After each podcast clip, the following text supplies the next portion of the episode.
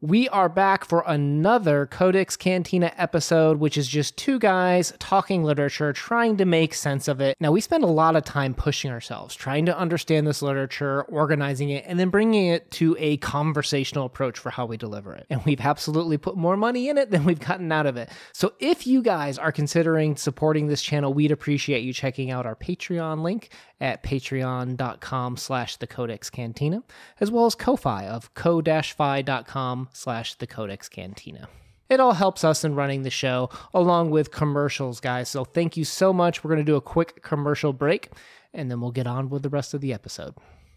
And welcome to the codex cantina where i am una. And i am unknown crypto. Ah We come at you today with the short story, or maybe novella, based on how long it is. I seems like a little questionable to me. Uh, Letters of an Unknown Woman by Stefan Zweig. And we'd like to thank Katja for picking the story for us tonight, as this is one of the privileges for being on a special tier of our Patreon. You get to pick one story a month that we read, and so thank you very much. We appreciate it. And we start off with publication information. Letter from an Unknown Woman was published in 1922 and our copy was translated by Anthea Bell. Now, I didn't realize when we started this that we kind of stumbled into quarantine lit in a sense. Did you pick up on that? No, I didn't originally. And I was teaching my students about the bubonic plague, and we started making connections between the next major pandemic, the Spanish flu, and then relating it to COVID. And I went back and I was like, wait a minute what happened in this story and one of the characters dies of the Spanish influenza. Yeah. Yeah, I didn't pick up on it till much later either. Now, this is a story on unrequited love. It's a story about obsession. Uh, there's a lot to talk about with this piece, but we can't go without saying that Zweig's writing. Uh, I actually wanted us to start with chess story, but I kept kind of booting it. My fault on the schedule side, and this came this came up for this selection. But Zweig's writing is very. Um, he's one of those authors that can just get you into a trance. It's very easy to consume. There's really no point when you're reading this, you're like, what's going on? Uh, you may not know all the answers, but you're like, I know I don't know the answer to this. He's he's very good at leading the reader down a course uh, of inquiry, a line of inquiry, if you will. And I think he does that by making it very passionate and very raw, and a sense of relatability to the characters or in this case the loss of a character that all of us can you know latch onto and it just pulls you down this very emotional story and i think that is something that is beautifully done here. And the last thing i would say actually is have you ever read the uh, sorrows of young werther? No i haven't heard of that one.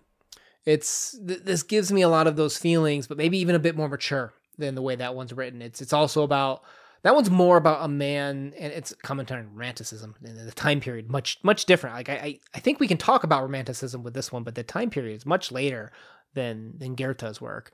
But uh, it's also about a person with monomania, obsessed with a woman, infatuation, and um, letting one's emotions dictate where they go, which can ultimately be very dangerous. All right, let's move us on into plot then, and we'll have to read that one in the future. We'll do a comparison of them too, maybe then once we have that information. All right, so plot R, a novelist. He returns home on his 41st birthday and opens a letter with unfamiliar handwriting. An unknown woman tells him in this letter that her son has died. She has no one to tell it to besides R, and she says 15 to 16 years ago, when she was 13, is when she met him, and goes through the story of how you know, there's this aura of when he's moving in and how she met his manservant uh, at the door and it kind of builds up the allure of of this man that just moved into their neighborhood and she kind of fell in in her words in love with him. Uh, this is where the monomania the infatuation. obsession, yeah. Yeah yeah. Obsession not love. Well it's, it's in my opinion in my opinion. It's it's Zweig's writing where he describes it as nourishment to her soul where there's there's there's what the narrator is aware of and her view on things. And I, and I think Zweig does a good job of perspective of of getting into that character's mind to to do this story from a monomania perspective. Uh, but one day her mother accepts a, a marriage proposal and she has to move away. Narrator tells us how she had to get a job to earn her own living and eventually kind of sneaks her way back to meet the man again. R and key thing being meet. She's 18 years old and, and actually meeting him for the first time, if you will, at this point in time. And they ask, you know, he asks her out. They go back to her place. They have sex, I think, three times total. And uh, that's kind of it until she realizes that she's pregnant with that man and she hadn't been with anyone else. So she knows that it's his child.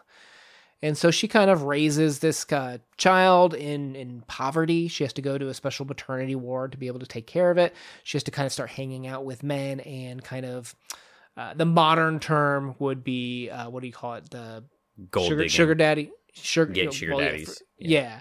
So she she survives off these other men that are more wealthy to kind of pay her way. And eventually she uh, is at a club and runs into him and they hook up again. Only this time he sneaks some money into her muff, realizing that he thinks she's a prostitute. Like he doesn't even remember her. Yeah, he doesn't remember her. Oh, that's got to be harsh. It's like, wait a minute. Wait a minute. Oh, no. Yeah, and and this girl, she turned down marriage proposals from other men. Like she's desirable in a sense. Yeah, because she's still, quote, in love with him. Yeah, yeah. So Spanish flu hits. Long story short, and unfortunately, her son passes away. Their their child passes away. And to your point, um, the in the same way that there's monomania with her. Throughout this whole story, we keep coming back repetitiously to the "your son died, my son died." Like we keep coming back to this exclamation point, and then we tell some more story. Exclamation point, and we tell more story. So she finishes with, you know, my son died, and this letter wasn't to be delivered to you until I also have passed away, leaving us to imply that she has died. And um, are the guy kind of unaffected in a sense? Oh, yeah. He just, I feel like he just folded up the letter, grabbed a cigarette and a drink, and went back to his study or library or manservant. I don't know. He just kind of, he's impartial to it. Like he doesn't even care. Right. And with with Goethe's story, it is about. I, I think it's a commentary on romanticism too. Um, it's been a while. I don't even know what year it came out now, but I think it was in that era. But it's a commentary on when emotions lead you to move forward. It's a commentary on class. Uh, it's a commentary on a person's individual coming of age moment. And I think we see elements of that in this story. I, I don't think it's the exact point. I think Zweig kind of uh, matures the character, matures the point of view, but ultimately we may have some of the same quirks in this character driving her forward. So for me, I know that the big takeaway is the religious aspect of it, and there's a lot to this story. But I think there's a little tiny bit of nugget in there on the class distinction of the haves and have the nots. It's, it's sprinkled throughout. I don't know. I, I might have had a stronger class one, but I just think the religious side's more interesting, honestly. But in terms of the have and have nots, right? Like this is a woman, like we particularly we see it really hit you in the face when she has the child. But even from the beginning of the story, like you said, it being sprinkled throughout, we have that quote Before you moved into our building, a familiar of ugly, mean minded, quarrelsome people lived behind the, the door of your apartment. Poor as they were, what they hated most was the poverty of next door, ours. And then she goes on to talk about manners and how the manners were more important to them and then the class was more important to the other people. And I think this might have been the main thrust for me is what what is it that caused this man to never acknowledge her? Right? They slept together four times, I believe, in the story, three when she was 18 and then one as the you know, pseudo prostitute when she's older. And what is it that caused the neighbors to despise uh, her and her family? And, and a lot of that comes down to class. And uh, what are the things that that this man couldn't see? He couldn't see people below him. Is kind of one of the ways that I took it. And it's her ability to climb up in class isn't what she wanted, right? She wasn't class conscientious the way I think other people were. And I think we see that with the way that she turns down the other men that would have taken care of her. And that was the the kicker for me was obviously this lady is charming. This lady is somewhat attractive as all these very wealthy men are taking care of her and she's not an exact prostitute, but they are giving her gifts and paying for things and we don't know. It's implied that she's with them with them. But it must be something that is keeping these men from convincing her for marriage, and that may be the love aspect of it.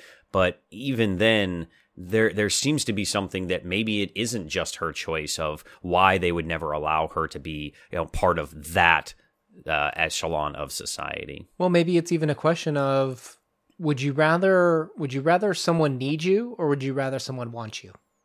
Yeah. And I think the relationship between her and some of those men might be that of need more so than want. And the relationship between her and R is one of want as opposed to need. And he has no need of her, but that's his priority. She wants him, but that they, they just don't have that in common. And that's part of the divide that these classes have, is even if they are compatible, there's a mismatch of what's their priority in life. Now we always want what we can't have. so moving into the religious stuff, okay, so he's he's gone for three days and comes back on his birthday, right? Like that's the opening of this this novella, right? Hmm. Where have I heard somebody going away for three days and then rising back? yeah, coming back. All right, so so let's just go through this because it's one thing for it to be dropped once, right? For an author to repeatedly throw it into their work, they're wanting you to, I think, look at that, maybe draw allusions to it. But we we have the woman sat on the chair for three or four hours. They had sex three times when they first met, right? Uh, the random man that was trying to to marry her, the, the relationship of need as opposed to relationship of want. Uh, he asked her to marry him th- the there three or four times to get the son into the academy. In terms, so three, if you didn't know what crypto is referring to, is is how many days between Jesus' death and resurrection. Also, another number that's very popular in the Bible is forty, right? And the woman sat 40 hours by her son's bed who had influenza. And then guess what happens? On the third evening, I collapsed. wow. It, it, it, it's so blatant. So what what is he doing with this then, right? Well, well first of all, I, I think we need to talk about Zweig's past. We're not scholars. We haven't read a biography on him as far as I haven't at least. But it's interesting of note is that he was raised with a Jewish family he did believe in pluralism he did believe in unity and like you know like kind of like that freedom sort of thing. So he definitely had an open view but i don't think he was like strict you know jewish practicing if you will. But it's also worth noticing like why choose the resurrection particularly coming from a jewish background right? Like usually we think of that as more of a, a christian or well, not just christian but not jewish specifically because judaism doesn't it, it it doesn't believe in the resurrection of Christ, but it does know that that resurrections exist, right? That's in Book of Ezekiel, I think it is, correct? Is that Lazarus? No, it's the the valley the valley of the dry bones. It's it's a oh, real okay, yeah, yeah, yeah, yeah. It's a real brief passage, right? But it is there. That is Old Testament, so that is studied. But I think I think we see um, an interesting musing of resurrect, resurrection in the story, right? He's coming back after three days being gone. We have all these references to three days and the 40 days, 40 nights thing. And you'll notice too also the white roses, right? Get four white roses at the bedstand, right? There was a candle on each corner.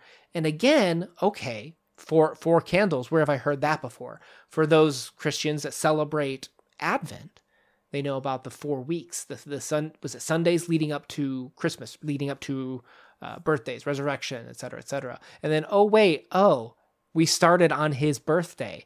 And the woman talks about how she had faith in him. She celebrated him. She celebrated his uh, b- uh, birthday. Um, I think I think they said the word celebration, and I couldn't help it in my mind be like, "Well, do you call this celebration Easter? Because that's what it sounds like to me."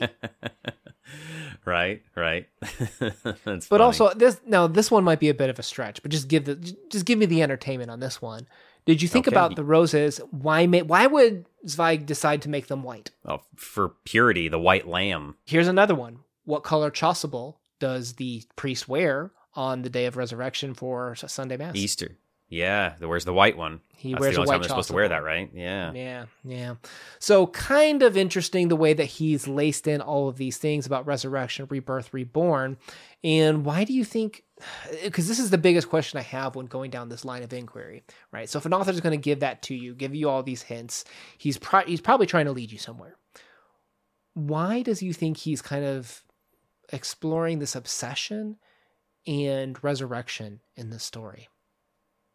I don't know if he's questioning his own faith or the validity of Christianity, but it it's peculiar that Jesus doesn't have a earthly father so the son doesn't know his actual real dad he knows it's god in the christian faith and this child doesn't know his father either. Hmm. And I don't know. Yeah, I'm not sure where Zweig wanted us to go. I agree he wanted us to draw parallels to Jesus, right? Because one, this woman talks about how she put faith into him, how she became mad at God, but asked him for forgiveness, right? And if we think about how Jesus, eh, you know, his his stories in the Bible is that he spent a lot of time with the destitute, with the poor. There's that class thing again. He helped out the people that needed the help, right? He he specifically sought them out and taught praisings to them. And here's this man who has the wealth and has the resources and isn't doing that. He's avoiding that. He is the one that is ignorant to those that need it.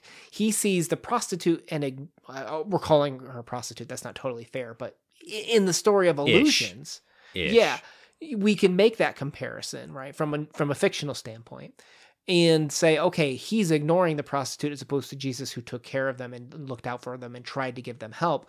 Is this a story about class and a story about the chance of rebirth and whether we do or don't help those that need the help and that sort of thing? Is kind of one of the things that maybe I tied it together, but I don't know. What were your thoughts? I was looking for redemption. I knew that this wasn't a hero's journey story or a true redemption story from R, but I did think that he would be moved by the letter for the loss of an unknown child. I thought that, you know, maybe he would reflect back upon his time with the narrator and realize his, you know, misgivings and be able to become a better person. But there's none of that. It doesn't happen. So maybe the point of the story, in my opinion, is that we hope for redemption for people, but they're not going to get it, even if they have good religious beliefs and convictions. That you can be this good religious person and not necessarily become a better person because of it. And the the the woman is kind of pointing this out about this guy that he could have made better choices and and been a father and a husband to her, and she could have made him happy, and they could have had a life, and it doesn't happen out. It just doesn't happen. Agreed. You know, and she had devotion to him. I thought it was interesting. How old was she when she met R? She was 13. How many disciples did Jesus have, right? And we have we have very clear like comparisons to her following him. So I think it's a good story. You can just enjoy it and maybe not go down the rabbit hole of illusions and comparisons that we have. But I think it is definitely fun and a, an interesting way to look at it, and, and, maybe a way for you to look at too of what does it mean when someone wants versus needs something, and then how do we evaluate how we take care of uh, other people in our lives might be a learning lesson for me. So. I, I will say it was a fun story. I will leave a link down to Zweig's uh, playlist down below where we'll have other Stefan Zweig uh, and I'm sure my pronunciation is terrible. I apologize, but we'll, we'll, have other talks. We never claim to pronounce anything correctly. Yeah, I've done chess story. You need to do chess story because I, I really like that one, and I think that's a really good place to start with with him as well. Okay. So I'll leave that playlist I'll talk down to the below. schedule guy. Yeah, let's move into our wrap up and ratings. What would you think about this one? Uh, I don't want to give this one a, a number because I think that it is very subjective on your personal religious beliefs and how much you can pull out of it. Um, I do think that from our conversations that Zweigler has better stories, and I know that there is a movie of this um, letter from an unknown woman that was made in like 1942 and it's revered as one of the best movies of the 1940s and that's one of like kind of the golden ages of hollywood cinema. And it's revered sometimes in the top 100 movies of all time um, with uh, joan fontaine as the lead. And if you're looking for this maybe watch the two hour movie and watch a classic movie that's considered one of the greatest films of all time instead. Um, so there, there's that option as well. And then maybe read this to get a little bit of flavor for the source material of where that movie comes from. Um, so I know a lot of times people will read and then they'll watch the movie and there's a certain appreciation. Maybe this time watch the movie and then read and have a different appreciation. Uh, you know, change it up on yourself a little bit. Oh, that'd be cool to check out. I think you just said 1942. I think that's the year that he committed suicide too. Interestingly enough. Whoa, I'd be interested. nuh-uh. I'd be interested. Yeah, I'd be interested to know: did the movie come first, or did his suicide come first? Uh, Ooh, did he hate the movie that much? it's revered as like one of the greatest films ever. No, no. There's a long lead up to that. This isn't the story, or oh. I think the talk for us to go into that. But uh, yeah, okay. yeah, he, he's got a. I know very little about his his life and what led up to that. So, okay. All right, guys We're going to leave that playlist down below. Like I said, hit that subscribe button to join us on more literature discussions. We look forward to seeing you on the journey. Una out. And of course, one last time, we want to thank Katja for the suggestion this month of our Patreon choice of the month. Peace.